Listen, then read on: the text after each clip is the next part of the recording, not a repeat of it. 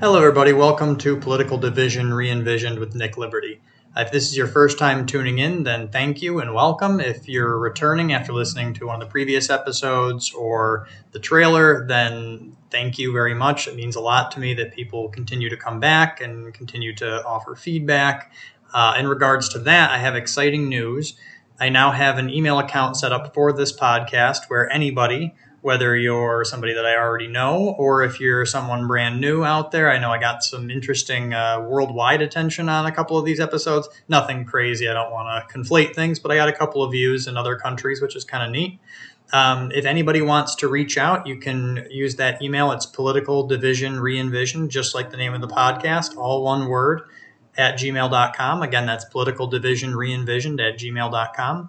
I encourage anybody to reach out on there with comments, questions. Uh, if I get anything wrong at any point, uh, which is bound to happen because I do some research for these episodes just to have a few points, but I don't uh, dive into a lot of, of pre recording research, so I'm bound to get a couple of things wrong.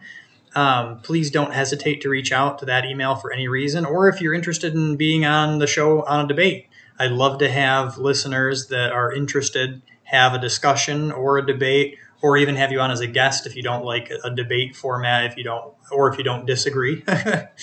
but um, I'd really like to have some people who do disagree go point by point with me and discuss some of their ideas, discuss some of my ideas, see where we can find common ground, which is kind of the whole basis of this podcast. To kind of meet in the middle and, and discuss where we might agree, where we might disagree, uh, part of it is I want to put my ideas out there, but I also want to start a discussion, and especially with people who don't agree with me, I want to see you know where you stand, what you think, and more than anything, I just want to get the uh, the idea out there, as I mentioned in the trailer and in previous episodes, that you're not alone.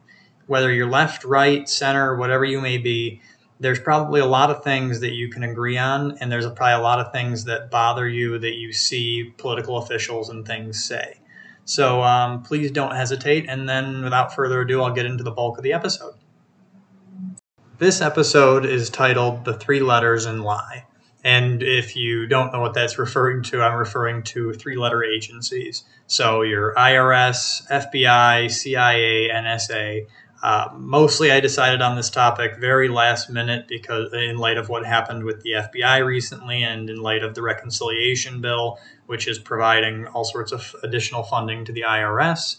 Um, also, I've I've always been bothered by a lot of what goes on with these three-letter agencies. There are more that at some point in the in the future of this podcast, I'd like to delve into the DOJ uh, the DHS, but those aren't ones that I really have a ton of like background on, and they're not really something that I'm terribly familiar with. But I feel like I can go into a pretty good background, especially deeply into the IRS and the FBI, and discuss like what some of the shortcomings have been, what the issues are, and where real change can occur to make a more positive outcome for everybody out there. First off, lightning round. Um, let's discuss why I named this episode what I did. Uh, the NSA told you that when they were monitoring people, they were trying to find terrorists, they were trying to find threats to the public safety. They said that they were not invading anybody's personal right to privacy. Those were all lies. Um, the FBI said that they created watch lists and watching programs to keep an eye on people so that we wouldn't have you know these terrible incidents occur. That's a lie. Um, the CIA told you that they could act responsibly and ethically and that you can trust them. That has historically, and uh, there's no reason to believe that it's not currently, a lie. I mean, I'll get into all of the specifics on those in a little bit. And the IRS, well, they like to act like they're out here looking out for people and trying to hold, uh, you know, bad actors responsible. But that's, I won't say that one's necessarily a lie, but it's definitely not the truth. So, as I kind of mentioned, I don't do uh, an incredible amount of preparation for these episodes. I, I do a little bit to get a general idea. I find a couple of sources I want to use but a lot of this is kind of free form and just what I've been thinking about. So the reason I wanted to dive into this is because of all the new things happening right now with the FBI and the IRS specifically. So I'm going to do a more in-depth dive into those two. But I will, like I said, I mentioned the NSA and the CIA, so I'll, I'll do a, a really short, just quick introduction to them and why I kind of lump them together in this. So I have a natural distrust of three-letter agencies, and I think that a lot of Americans, even if they don't have a distrust, they have a discomfort with them, where they don't really trust them to deliver what they're supposed to. So especially with the NSA, which is a big one, not really so much now, but used to be uh, frontline news.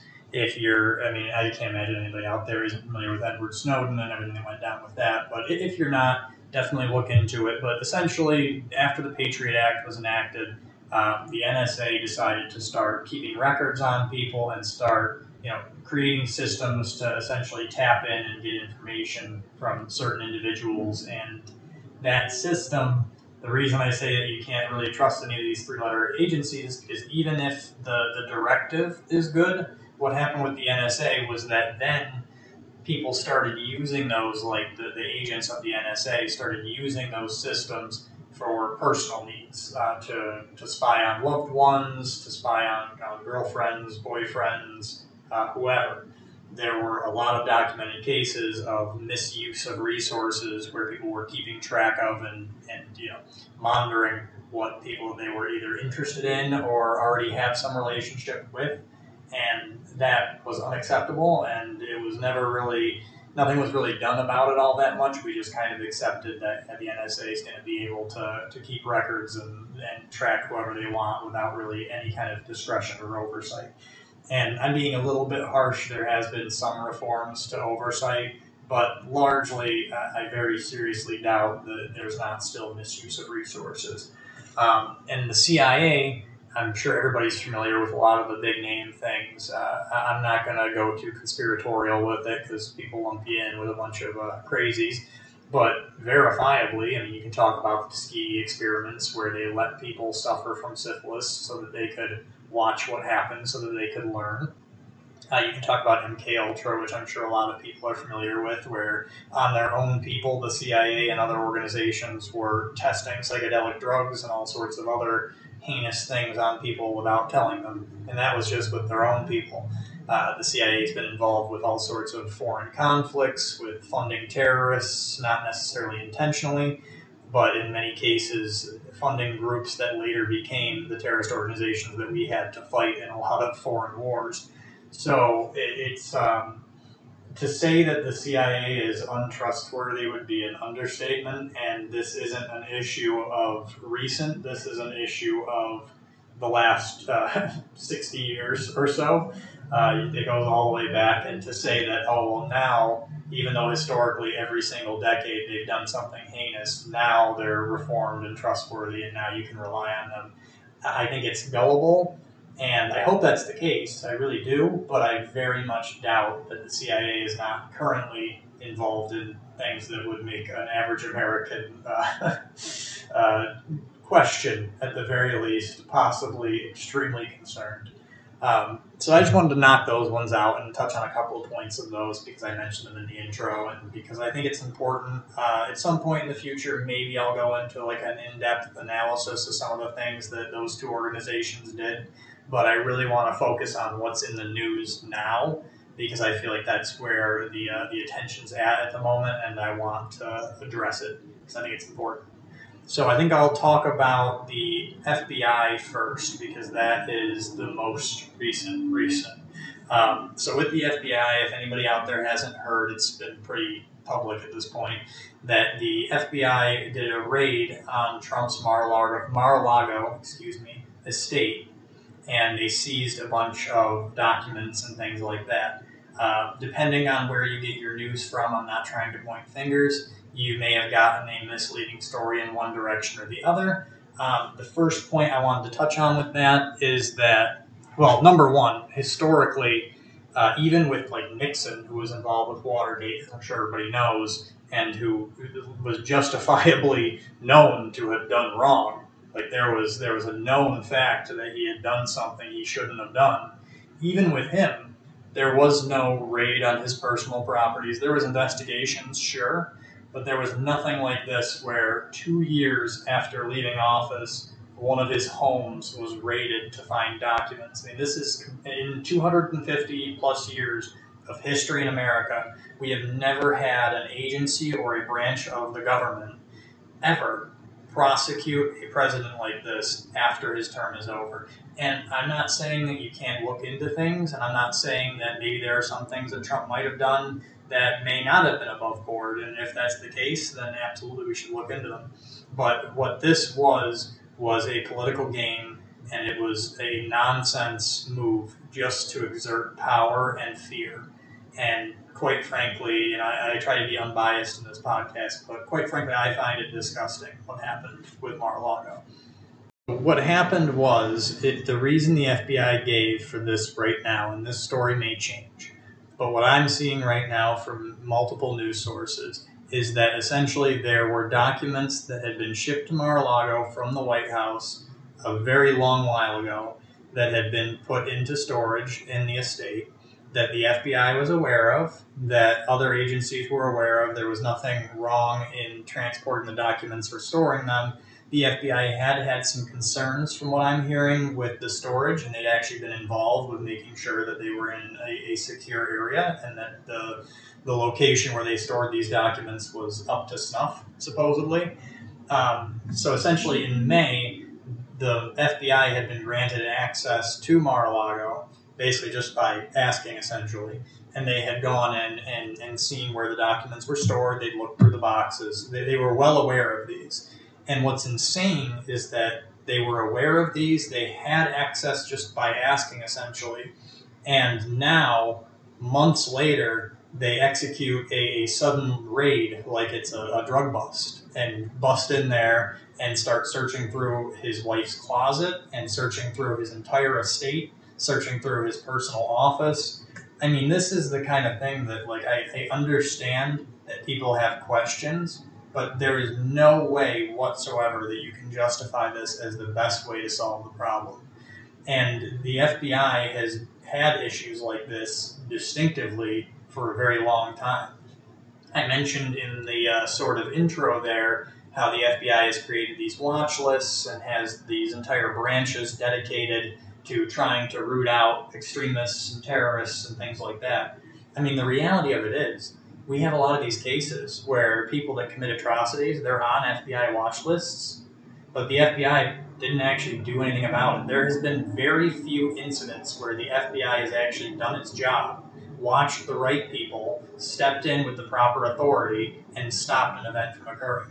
So what I have to ask you is, right out there. And, and again, this episode's divulging from my normal formula a little bit. But why do we continue to support and fund the FBI if they're engaging in clearly pointed political acts involved in, in obvious political games? And at the same time, they're not even fulfilling the part of their job that would be beneficial. They're not even stopping these domestic terrorists that are committing shootings. They're not stopping these school shootings. I mean, we have people that post to Facebook, I'm going to shoot up the school, and then go and do it, and somehow that doesn't get through. I mean, it's, it's insane to me that they continue to operate in the way they do and not be held accountable. And how many members of the media are already praising this as a, a good act and something that should have been done. I mean, like I said, we don't have all of the information on this. But from what I'm hearing so far, it sounds like they did this raid to get these items, these boxes of documents that they knew were there, that they had been given access to look at, and it essentially left for months and then just returned with a rushed warrant signed by a magistrate, not even a judge, and then came in like it was some big surprise and confiscated the documents they'd already seen. Which I understand, yeah, there could have been other things that were left out or included, but it just it doesn't sit right with me, and I don't think a lot of people will find that this sits right with them. I think it's a huge concern, and I think that the FBI, at the very least, needs to answer for it and defend it in a more thorough way than just, oh yeah, there were documents. I mean, essentially, what this boils down to, this is like as if somebody had a concern in your community that you had guns you shouldn't have, right? That was uh, like if you're making a direct comparison, that's some the concern with the documents. Okay, the cops show up to your house, you let them in, you open the door, They come inside. They say, you know, we've had some concerns that you might have some weapons that you're not supposed to have here. You're not supposed to have some documents that you have here. Can we take a look at them? So you you know you walk them in. You show them where your guns are stored. You show them where the documents are stored. Um, you show them the guns. They say, "Oh, okay, yeah, no, you moved these. We're aware of these. You're allowed to have these documents, but they're kind of stored in a way that we're not really uh, comfortable with." So then they help you, you know, get up to snuff and find a way to store them. So you know, I mean, this is a direct comparison. I'm talking about, you know, if you had legal guns and you had a cop come into your home, and then months later, after they helped you secure them, after they checked that what you had was something that you were supposed to have, you were allowed to have they come back and do a raid and use the justifiable reason as the thing that they already knew about, they've already seen that was above board. I mean, that's insane. Like, if you apply this principle, then there is no rule of law. There is no consistency. There's no safety.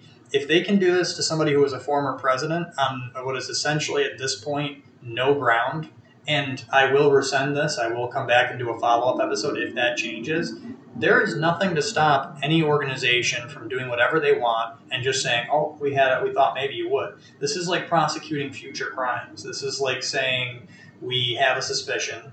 We have no way to prove that suspicion. We have no real substantial ground for it, but we're going to harass you anyway. And that's that's a scary thought. And not that you know anybody listening to this, you're probably not necessarily someone who the FBI would have an interest in. I hope not. I heard, certainly hope I wouldn't be. But it doesn't really matter. The principle of it is that these organizations are harassing people, they're utilizing their power in unacceptable ways, and they're doing things that they should not be doing that should not be allowed, and for no reason. And like I said, if, if something comes out with this that there was justifiable reason, I, I would be shocked, but you know I'd be open to it. And this isn't even the first time. So the the interesting thing about this is that you know no matter how you align politically, you can still see something that's wrong and say it's wrong. Uh, if you're going to invade someone's home and search their property, you should at least have some kind of reasonable explanation for why you're doing it. That's kind of the whole purpose of a warrant. And the fact that this has happened not only to Trump, which you know I'm sure a lot of people out there aren't his biggest fan. This has happened to James O'Keefe, the, the gentleman from uh, Project Veritas. If you're not familiar with that, they did a lot of things that a lot of folks out there might not agree with. They did a lot of things that I might not agree with. Uh, but the end result is just because someone is saying something that you don't like does not give you the right to you know prosecute them or search them without reason. What happened with James O'Keefe was he had had a diary that supposedly belonged to President Biden's daughter. Uh, you know, there's nothing wrong with that. It was obtained legally, uh, but they had gone in and for one thing, they said that the diary wasn't real, but then they used it as justification to search his premises and confiscate his stuff. The same thing happened with Rudy Giuliani.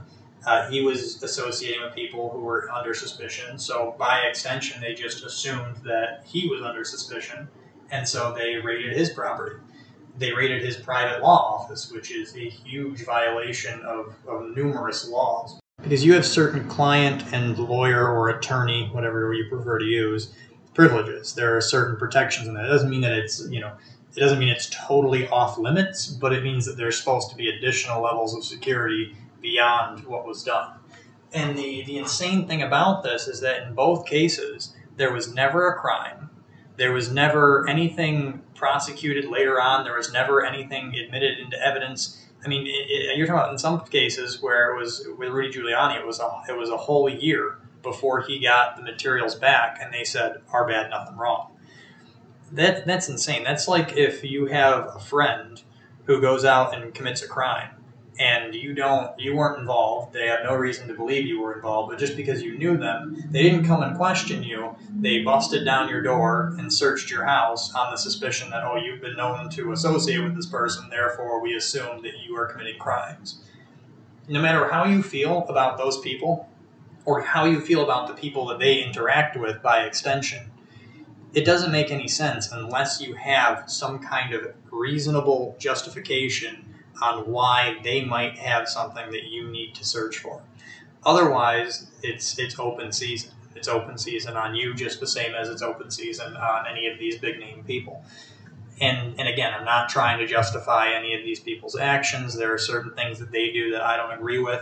What I am justifying is my stance that this is unacceptable. And if you're going to be a branch of the government and you're going to prosecute citizens, you need to have a reason to do that. And whether that's a low level citizen doing you know an everyday task like what I do in my job where I research these politicians or if you're somebody that works at a 7-Eleven or if you're someone that's a high ranking official same rules applied equally. That's what equality is. That's what equality for all means. And correct me if I'm wrong correct me if you disagree. I'd love to have a debate on this with people but I don't see the law being applied equally at all I see a gross misuse of authority, and I see organizations that have gotten too comfortable with getting too many privileges and have stepped around and stepped on Americans whenever they get the opportunity to. And quite frankly, like I said earlier, it is sickening. And I don't mean to break, break character from the previous episodes of this podcast. I don't mean to uh, break away from my mission statement, but I felt like this was really important to address, and I think it's worth saying and it's worth condemning totally that these people do what they're doing and without any real regard for what laws actually are. Uh, anyway, so next up, I think that kind of closes off the whole FBI issue, at least relevant to what we're speaking about in the news today. There are a lot of other issues deeper with the FBI that I'd love to delve into in another episode in more depth. But uh, for now, I think that sums it up. Now I'd like to go into the reconciliation bill and the IRS. If you're not terribly familiar with the reconciliation bill, and admittedly, I'm not familiar with a lot of the intricacies of it, you don't have to be familiar with the intricacies of it to understand a few basic points. Essentially, the argument for the reconciliation bill is that this will fight the inflation crisis that we're seeing in America right now. This will help things to even back out and lower the inflation rate. The justification being that the inflation rate's so high, so what we need to do is revamp some of these organizations. So this gets into the IRS what the reconciliation bill that just passed will do is provide a budget to the IRS of $80 billion. 80 billion and 87,000 is the estimate I'm hearing of new IRS agents to be hired. And those numbers are coming directly from CNBC, which is not a source I would normally use for my own news, but it's a left leaning source that, if anything, would be sympathetic to the bill they are saying they're going to raise the budget to $80 million in this bill. And that, that's going to go towards also hiring 87,000 new IRS agents. And if you look up the budget of the IRS from just last year in 2021, overall expenditures were 13.7 billion. I believe that their actual budget was something like 12.3 or something like that. I don't know the particular number on that but that's coming directly from the IRS.gov website that their budget was 13.7 billion for overall operations in the fiscal year of 2021. That means that they have taken what is essentially a a branch of the government that has been running for generations and they've just increased their funding eightfold. Now, what that says to me is one of two things. Either the IRS was running completely like garbage, they were doing nothing, and so now it's justifiable to increase their funding to 80 billion. One, you're talking about fighting inflation, which is weird to me because you would think if you were trying to fight inflation, you would be finding ways to cut budgets, not increase them.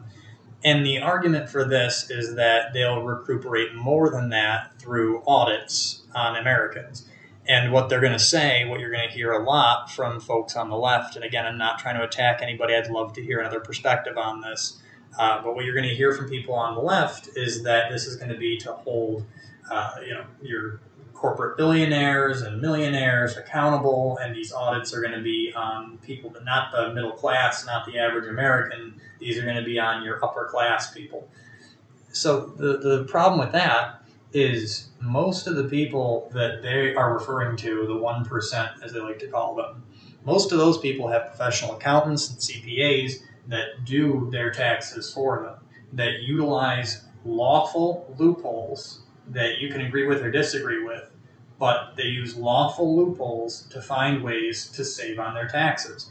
So if you really want to talk about an actual solution to this, if you want to actually solve the problem and bring in more revenue and utilize the IRS in a more efficient way, why don't we get them talking with legislature to close some of these loopholes that they know exist that people have been using for forever that have allowed people in the 1% to save on their taxes and to I mean, realistically, I use the term save, but really to, to lawfully cheat.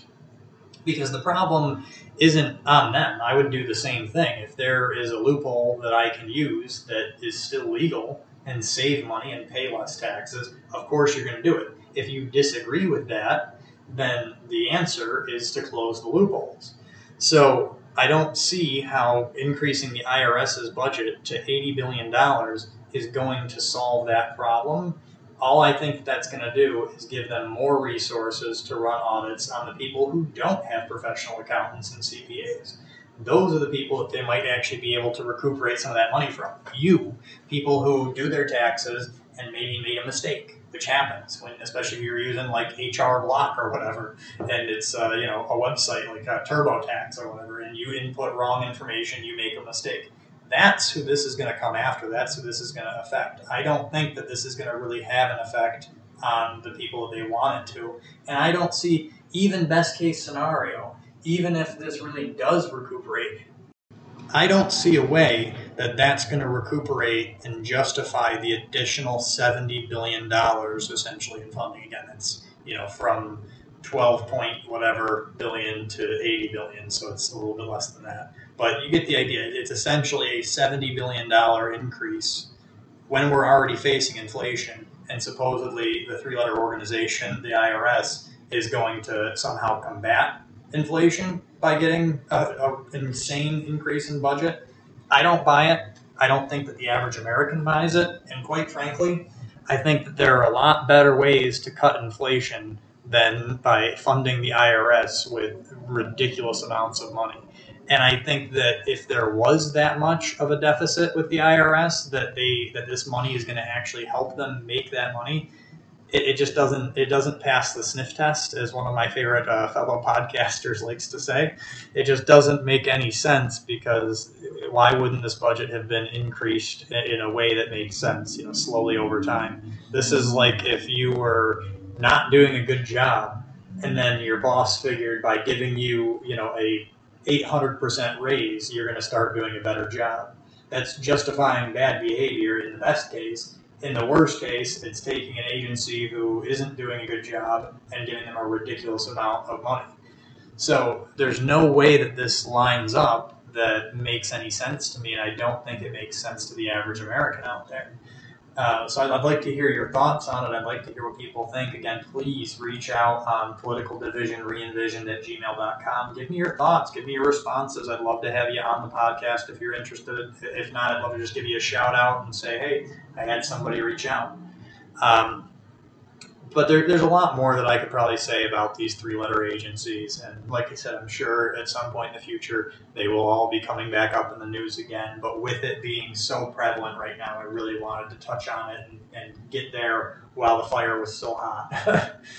um, I, I, would have liked to have had a little bit more uh, base knowledge and a little bit more research done behind it but I felt it was crucial to say something about it and at least point out the things that just logically make no sense. And I think that, you know, I, I think I provided a couple of things that would maybe make more sense and would actually lower inflation and save money. Like I said, closing those loopholes would be the number one.